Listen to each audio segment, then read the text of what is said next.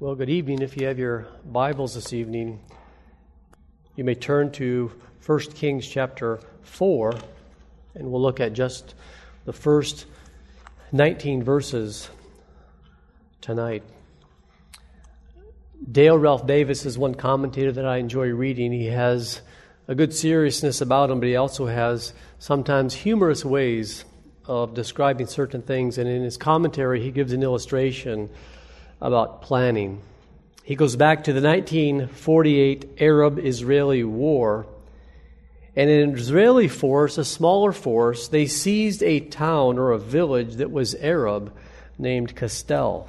And that particular village controlled the western approaches to Jerusalem. Defenses of the village was turned over to 70 Jewish soldiers. They were outnumbered 400 Arab fighters to their 70. And the leader of the Arab fighters' name was Kamal Ikarat. 400 men came screaming at the 70 Jewish soldiers. Uh, they were screaming, Allah Akbar, God is great. And the humor of the way Davis tells this story is time out, time out, time out. The Arabs got there, and after realizing that they were without food themselves for 24 hours. They were ready to attack the village and they were so exhausted they had to stop, and the ladies from the village had to come and bring food for the soldiers. And once they were fed, they were on the attack again. And it looked like the village would fall and that the Jewish soldiers would be overtaken. Time out, time out, time out. The ammunition was low. You're starting to get the idea that someone didn't plan something here. And that's exactly what happened. When their leader was shot by an Israeli, when they lacked ammunition, the Arabs, they only had one medic and one medical kit in the village. And so Dale Ralph Davis is illustrating that, you know, if you want to think that planning is tedious, it's a matter of whether you win or lose a battle. And so our evening uh, message tonight is really about the theme of organization and we see this in a wonderful way, for the most part, in 1 Kings chapter 4, verses 1 through 19. It is a positive picture of the benefits that God gave to Solomon as he thought about how the kingdom of God at that time would be organized. 1 Kings 4 tells us how God, God's wisdom to Solomon was used to organize his kingdom. In these 19 verses, we witness Solomon's wisdom in this particular area. Now, initially, when you think about hearing Bible teaching about organization, you may begin to roll your eyes and say, I wish I would have stayed home tonight.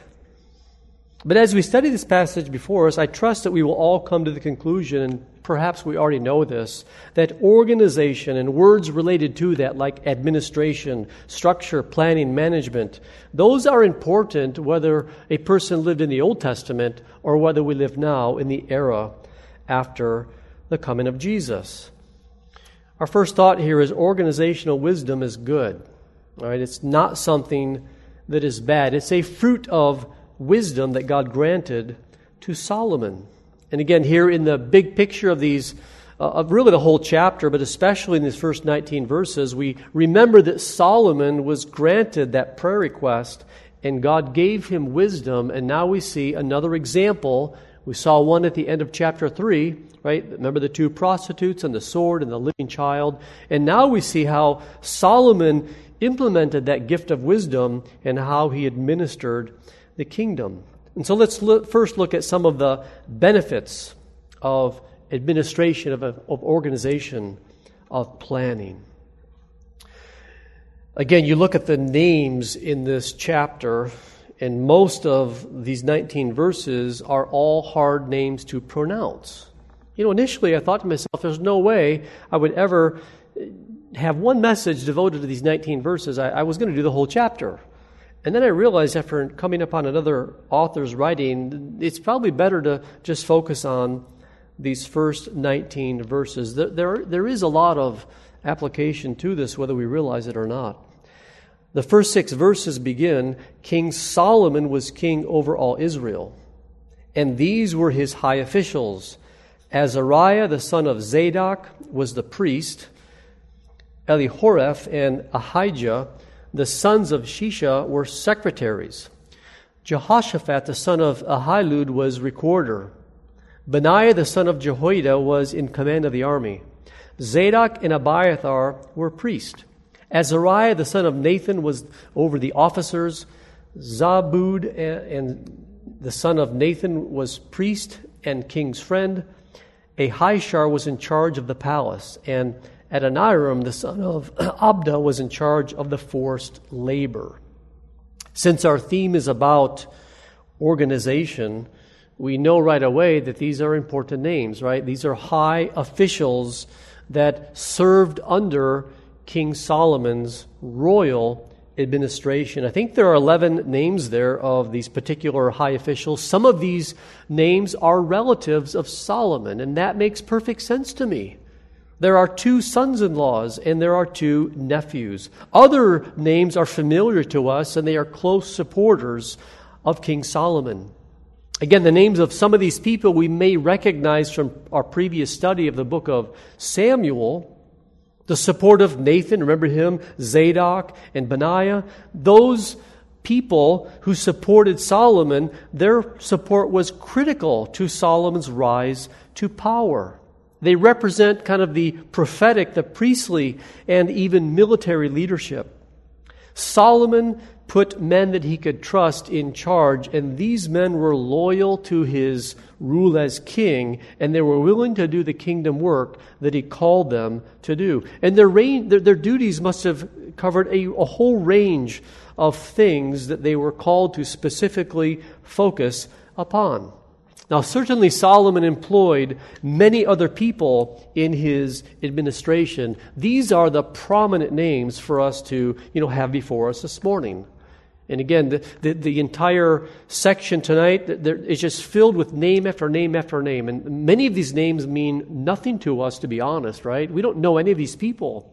And I, I didn't focus on this tonight, but uh, some commentators pointed out some helpful things that names are important to God. They're important to God in the Old Testament, and they're important to God in the local church. And there are examples throughout church history of some local churches that kept meticulous records and we know things, right, from the way they did things and the way they kept records of this person did this and this person did that, that help us understand certain things of how they developed. And, and that is very helpful to us today. Again, the, the temptation is to come to a chapter like this and kind of quickly skim over it because it does seem initially boring to us to talk about the theme of organization and administration. We've all heard these sayings. One is, too many cooks spoils the broth. Another one that I like and I find quite humorous is, a camel is a horse designed by a committee. And there are lots of jokes about church committee meetings that accomplish very little. And so I am, I, I, do like some of those jokes, but I'm not against having meetings in general if they're productive. Solomon's wisdom in government administration displays both a continuity with his father David, right? He keeps some of the same men, they're loyal men, but there is also a kind of debar- departure, or even we could say development as he becomes king. He, he does some significant things and decisions. He, there is some new organization and structure in the country, as we witness in verses 7 through 19. We read in these verses of, of 1 through 6 of secretaries and recorders. Your translation may say scribe. Many commentators believe that this was a professional title and it may be equivalent today to something like our Secretary of State. This is a very significant office. One suggestion for the interpretation here in, in, in, in the, the, the list of the recorders of the secretaries, there are two names given. Perhaps one was for domestic affairs and the other was for foreign affairs. I mean, our governments today are structured around these kinds of things, aren't they? Ahishar was in charge of the palace. He was the controller, one commentator says, of the royal household and estate. And another commentator, Donald Wiseman, points out that this was a significant role, and it becomes very significant in Judah. It becomes really the prime minister later on in the book of Kings. And even in Isaiah, Interesting, interestingly, this, this official title appears on the tomb inscription of Shebna. What are some drawbacks to administration? Are, are, do we see anything in those first six verses that might give us pause? Before we attempt to answer this question, let us remind ourselves that this particular part of 1 Kings 4 is overwhelmingly positive in its description of how Solomon organized and ruled as king. And we should be aware of that. But there might be a hint of some trouble that could be brewing in the years to follow. This is in the first four years of Solomon's reign of what we're reading. He has not yet begun the building of, the, uh, of his building projects. That begins in his fourth year. But the overall tone of this chapter is very positive. We know that because a verse that is not included tonight is verse 20. And that verse tells us that the people of God were happy with this reign, right? They ate and drank and they were happy with what Solomon had done. Ryken points out that what, what is somewhat surprising to see is that despite his earlier opposition, right? Abiathar is still a priest. Do you remember what happened to him or what was supposed to happen to him earlier on in the book of Kings? David fired him, didn't he? He exiled him, go home. And here it seems that somehow he has been restored to the royal court. And other commentators have looked at this a, a, a, bit more negative than others, but it seems here in, the, in verse 2 we read that Azariah, son, son of Zadok, is the high priest. The, the definite article is there. I mean, what's happened to Zadok? That comes as a surprise to us. Verse 4, we have the appearance of priest without the definite article. Apparently, we are, we are meant to understand, and we haven't been told how this happened, that Zadok of verse 4 has either stepped down from being high priest or somehow he's been demoted himself. And his son is now the high priest. I don't have any good explanation for what happened here as is, given to us in, in chapter 4 as compared to chapter 2. Ian Provan trying to figure out what, what do we make of this name Abiathar in verse 4. He says, right, the last time we met him in chapter 2, verse 27, he was deposed. He was sent home. Here he seems to be somehow reinstated, and he says that's not surprising because he thinks Solomon was sinning in chapter 2. I didn't come to that conclusion. He thought Solomon was performing vengeance with all of the justice he was doing in chapter 2. Either way, we seem to have a son that is the high priest, and these two former priests are now equals. By now, we know that the names given in this list uh, of these first six verses, and they are the highest ranking, kind of what we would call cabinet members, the highest officials in Solomon's kingdom. These were important positions for Solomon to carry out his organizational wisdom in ruling God's kingdom. Now, did you notice what the second half of verse 6 says? That last high official? And Adoniram, the son of Abda, was in charge of the forced labor. Forced labor, what do we make of that little comment?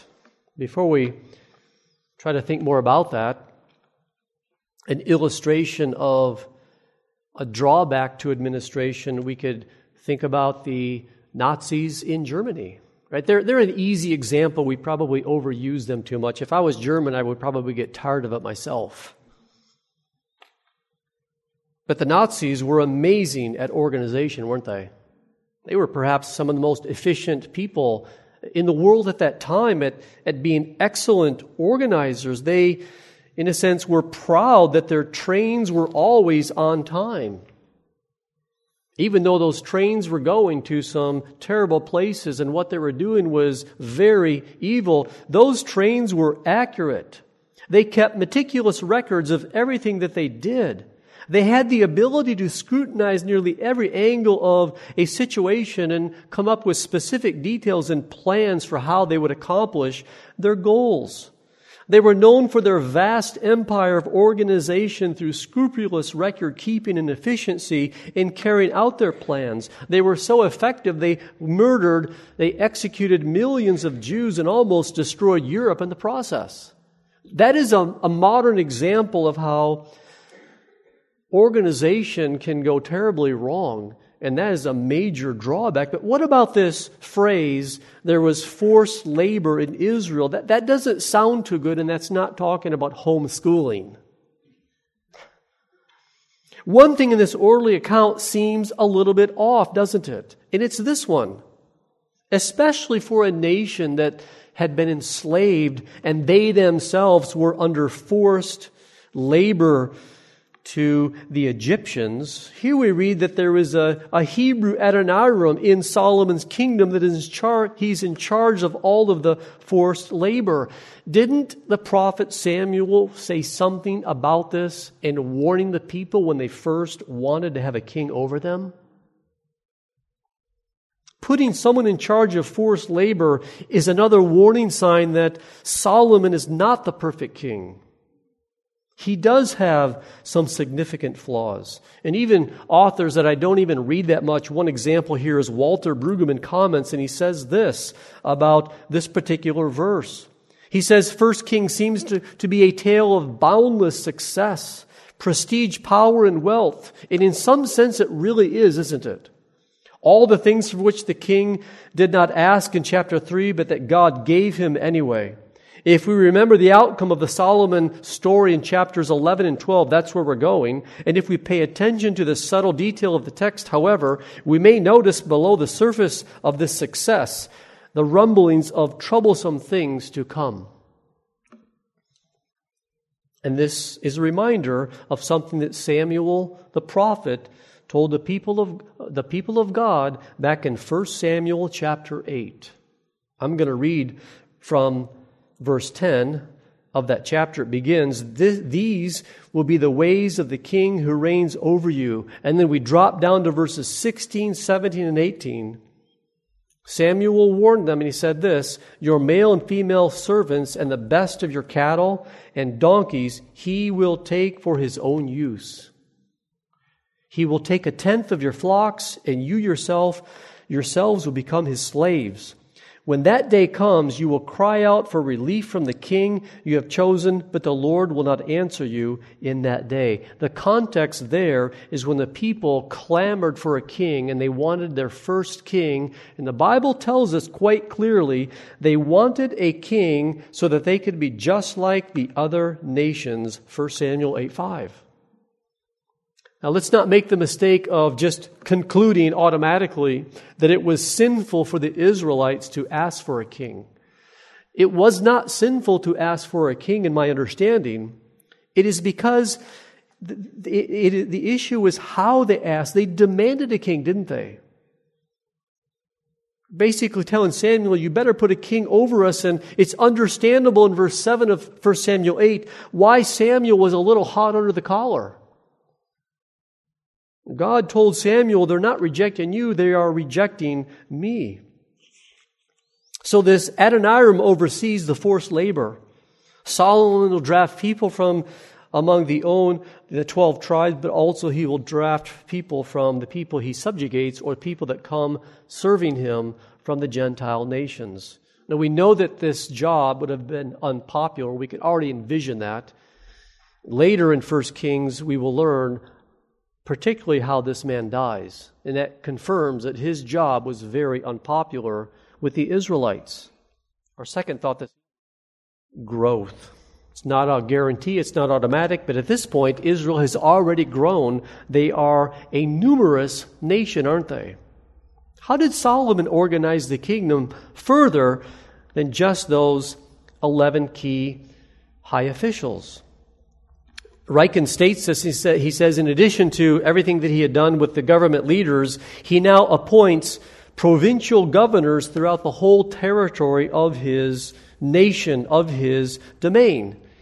And as we read through these and look through these texts, one of the basic functions of these administrators is to each one supply food for the royal household one month a year. 12 months of the year, we need 12 administrators to do this. So your job is to do January, February, and so on throughout the year. That was their job.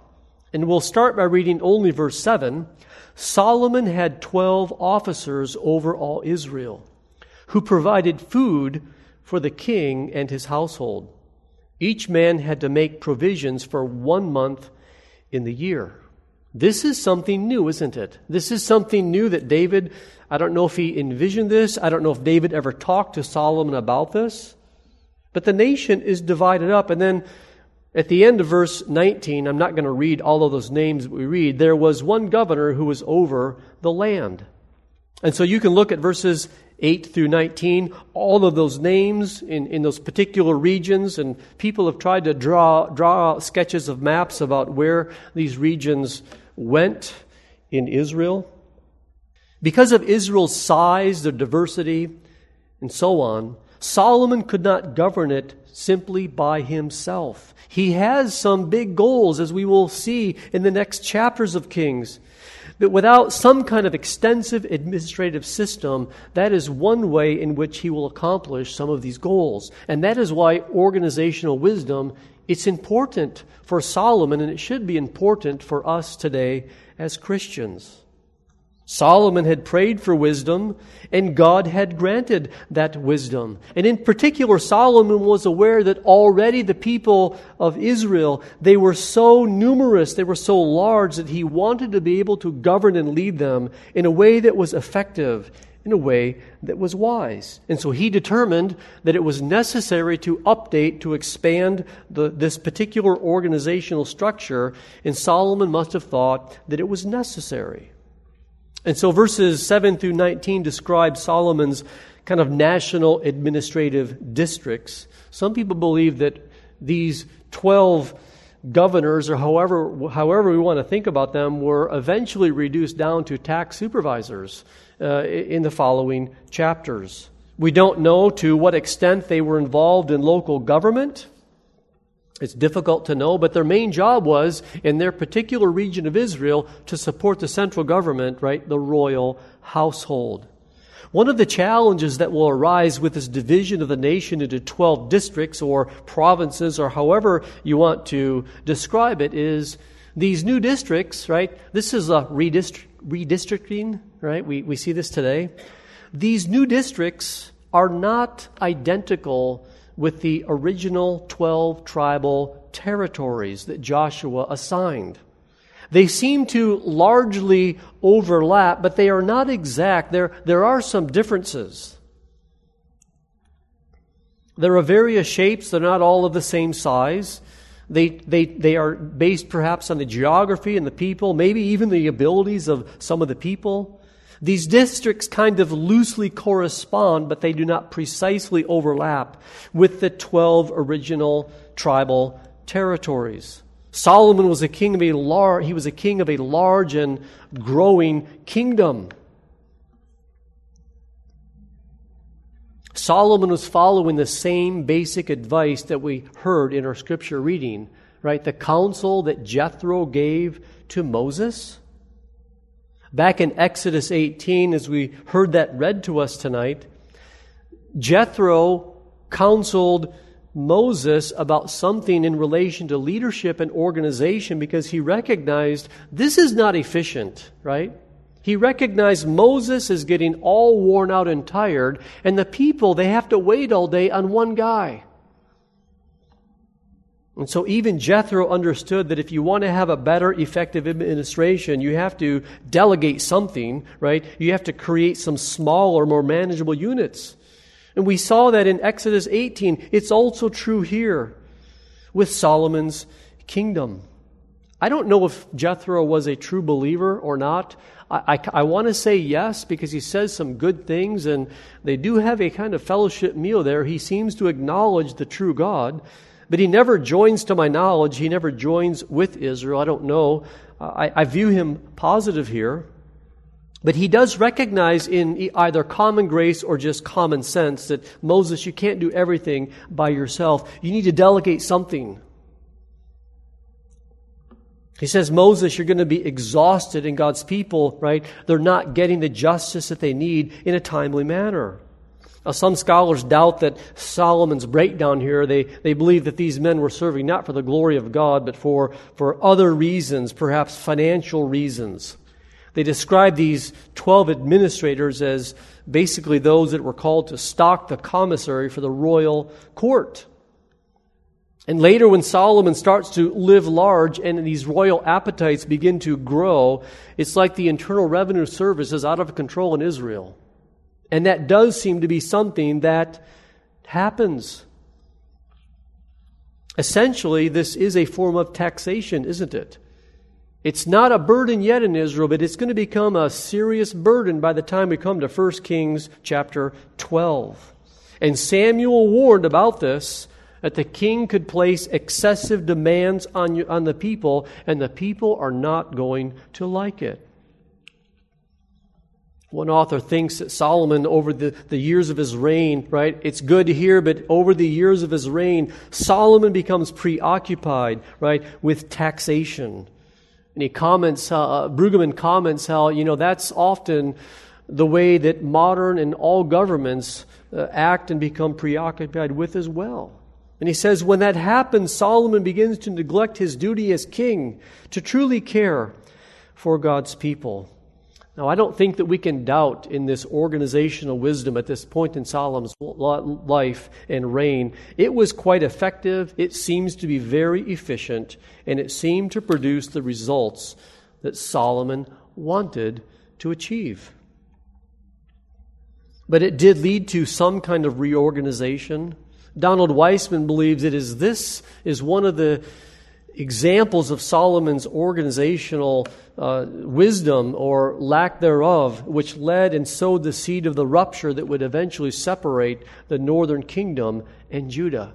And that's coming, isn't it? It's coming in the book of Kings. But at present, Solomon's organizational wisdom not only greatly benefited the nation, but in verse 20, as I said earlier, the people were happy with this arrangement. How do we experience this organizational wisdom in our life? Is it important to us? From this perspective, we should already realize that the concepts of organization, administration, structure, and planning, they should not redu- be reduced down to a kind of glorified human resources department. It's far better than that, isn't it? Has not God built structure and organization and administration into the universe itself? I think that he has. This could be illustrated in hundreds, if not thousands, of ways. Just stopping to think about how God created our world is one place that we could start. God worked for six days and rested. And whatever your view on that is, we all need to have a certain period, a cycle of rest in our lives as well. That's organizational wisdom, isn't it? Furthermore, God's love for order is seen throughout the creation week. We see this divine organization in the way that God orders the sun to rule the day and the moon and the stars to rule the night. We have seasons in the year, and they are the same every year, year after year after year. God loves organization. God's creation, administration, design is seen in the tens of thousands of ways. And whether one testifies to the vastness of this universe or even to the smallness of things that exist on planet Earth. All around us, we behold the order of God's creation even in a fallen world. Bees always go to flowers, right, to get the pollen. They don't go somewhere else and try to find a new source. The way God has made the insects and bees, they always do the same thing. And as a result, we have honey and we enjoy the taste of honey. And that is a regular cycle. It is built into our world. Ryken talks about the way spiders weave their webs. Do you ever notice that they have a pattern? There is some kind of organization in what they're doing, and nature is filled with examples of these kinds of interesting patterns that they just keep repeating and repeating and repeating. You would almost think there's a God. God gave instincts to spiders to make organized webs, to make organized webs to trap and to catch food. I like watching different nature videos, but for me, watching a nature video narrated by David Attenborough, right, the BBC, can be a joyful experience that I'm kind of mesmerized by watching him testify to the beauty and the order, the organization, the administration, all throughout the animal kingdom. Sometimes it's just staggering, right? I'm not a scientist and you read, he's reading a script and it, it, seems impossible to escape this fact that God's order is replete in the warp and woof of everything. And it's simply staggering. The more we learn about creation, the more we behold patterns or God's organizational wisdom everywhere. There is a periodic table for what? What are those elements for? Does it change every year? Is, it, have you ever seen that updated? It helps us to understand matter, doesn't it? Mathematics and science are involved with patterns and formulas that they work for those that understand those in beautiful ways. They're reliable, aren't they? It's because God has established order in our creation that we can understand and learn these various patterns. I mean, isn't this how, isn't this how coaches win games? They're organized. They think about a plan. Isn't this how ladies you sew and make clothes, a dress, or whatever your hobby is? I mean, go to the local bank and say, I'd like to be a customer here because I don't like organization. Everywhere we go, we cannot avoid it. Ryken states the order of God is also evident in our human relationships. God has given us a certain basic structure for what we call the home. He goes on to say, in a particular home, there should be a loving, sacrificial husband and a loving, submissive wife. And that lays the foundation for marriage and family. And it should be the same all over the world. We see this in the ordering of society and even in governments. They are given the power of the sword, we heard that this, mor- this morning, for doing justice, Romans 13. We see this in the instructions for the church. 1 Corinthians 14 40 says, In which all things are to be done decently and in order. Now, of course, organization can be oppressive. It can be oppressive in a home, right? Parents can be domineering. It can be impressive. Uh, it can be oppressive, say, in a business, in a community, in wherever we may be. Typically, the gift of order comes in the form of a few simple and necessary rules as we encounter these subjects in the Bible. And I think some of this is actually quite helpful. Philip uh, Graham Ryken made a statement that I, I, actually agree with and think it's very helpful to kind of be reminded with this. He says, when we follow the basic instructions that God gives to us in these particular areas, God gives us an enormous amount of freedom to make decisions, to apply wisdom as Solomon did. He says this, and I, and I actually love this. The Bible gives astonishingly few instructions about marriage. Can I get an amen? We don't need to create all of these marriage rules that are really not found in the Bible. He says, for example, or about the organization of a government. Instead, it gives us a minimum of basic principles. And then we are called to apply those basic principles through the process of wisdom. And people will do that differently in their lives. As long as the basic things are there, that is a starting point. 1 Kings 4 shows that Solomon had this kind of wisdom. It does this by giving us some of the mundane details of how he got things organized and how God helped him to complete all of these various projects that he is about to engage in. Sometimes we think of bureaucracy and we think, ugh, that's not joyful because most of us, we all live under situations in which it does seem terrible, doesn't it? We see all kinds of dysfunction and waste and so on, but it wasn't like that in Solomon's kingdom. Again, verse 20. His people were happy. That seems to be a rare condition among the nations of mankind. The organizational wisdom of the king was a blessing for his people. And in that sense, order always should be a blessing. Didn't God make us, right? Didn't God create us with a need for order in our lives? Whenever things are in disarray.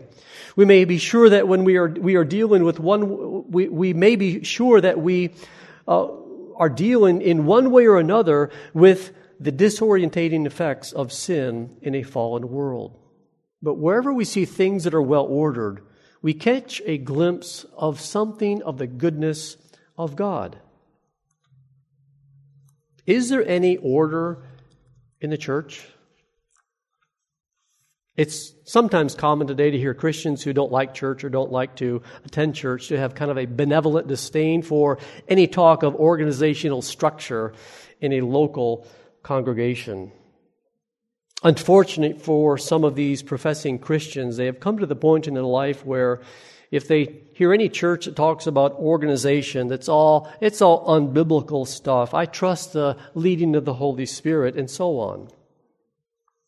Sometimes in smaller churches like ours, there could be, a, there could be an appearance of times, at different times, of, of something being disorganized. Right? That, that, that can happen. That's fine. A lack of preparation. Sometimes in larger churches, they are so organized that it leans in, it le- kind of bleeds into over professionalization. But we can learn from both situations, I would think. There are certain things in even the mega churches that have doctrines that we do not agree with that we can appreciate about how they organize some of their things. I think in that sense, we could learn from one another. Both leaders and members we need to know and appreciate this. I think all leaders know, whatever service you've been in your church history in your life, that organization takes a lot of time and a lot of effort, doesn't it? For whatever you're going to be doing. We have a care commission, and they plan those meals, don't just appear out of nowhere. They have meetings where they talk about what they're going to do, and we could go on and on in the various ministries of this particular church or of any local church. Someone has to make the annual calendar. We have an annual business meeting. There are shepherding visits. There are weekly ministries, the security, and on and on, the scheduling of people. Every week there has to be order. In our worship service, we have a particular order that's generally the same about every week, isn't it? And that helps God's people. God has given us the basic instructions for how the church is to be governed, how it should be organized regarding its leaders. And also, the word administration is in the New Testament in 1 Corinthians 12 28. You know what that is? Some of you may have this. It is a spiritual gift of administration. And that is critical to local churches. It's an important gift. And we should never think that it is not important. It's not spiritual bureaucracy. Sure, it could become that. Most of us don't like going to something that is poorly planned and poorly executed. We appreciate things that are properly organized because they have planned well. Dale Ralph Davis comments that biblical wisdom is this, quote, is not only concerned with moral and accurate judgments, but also with efficient and orderly structure that keeps chaos and waste from running life. Some of us deplore having to give attention to administrative and organizational matters. And one can so tightly structure life that one squeezes the breath out of it. Nevertheless, a few moments in a chaotic home or in a workplace lacking clear lines of authority can quickly create a thirst for order. And one commentator talks about Hurricane Katrina in 2005. Do you remember uh, what happened in New Orleans after that hurricane blew through there? Do we look at that as a model of excellent and efficient leadership that helped the people at that time? No, it was a total disaster. One commentator said this was not a failure of compassion, but a failure of administration. They were utterly unprepared to deal with the problems that arose after the hurricane basically did destruction all around the city and brought floodwaters into the city. We can learn from that, can't we? Ryken says something similar can happen in the church. When a congregation is poorly administered, the souls of its people are placed in spiritual jeopardy. And that is why God has given to the church the office of elders and deacons in the church, a proper orderly structure providing spiritual and practical care for God's people. And yes, God has given a certain order for the church. And that would seem to indicate to all of us that we should try to live our lives and use the time that God has given to us in a way that is a wise ordering and a use of that time entrusted to us. So, if you have the gift of administration, that's an encouragement here for you this evening. Uh, you're appreciated in what you do. Maybe you think it's thankless and that you never are appreciated, but it's a, it's a critical, a critical gift to a local church. And we'll simply end with a, a big picture observation. Is not the gospel of Jesus Christ a wonderful example of God the Father's organizational wisdom in saving us? I like what one author said. He says, We even see order in the plan of our salvation, which is graciously administered by the Father, sacrificially accomplished by the Son, and personally applied by the Holy Spirit. Our God is an orderly God, and God's orderliness is part of His goodness. Heavenly Father, we thank you that you are such a orderly God that we that we as rebels that do not deserve salvation lord you took the initiative and you came up with a plan that sometimes stupefies us lord you executed a plan to have your son sent into this world and to become human as one of us, yet without sin. And Lord, growing up, keeping your law perfectly, he died on the cross, as we sung this morning, propitiation was won. Father, we're thankful for the divine plan of salvation that set us free from the disorganized and disarray life of sin and death. And we are thankful that we serve in the kingdom that your Son is king and rules over. And so, Lord, we pray that whatever gift you have given to us, whatever blessing the Holy Spirit enables us to do in this life, Lord, if it's administration, Lord, help us to be good at organizing for your glory in your church. And Lord, we thank you for the time that you have given to us in our lives, and we ask, Lord, that you would help us to live in ways that please you in the use of our time. Lord, may you help us to do this for your glory. In Christ's name we pray. Amen.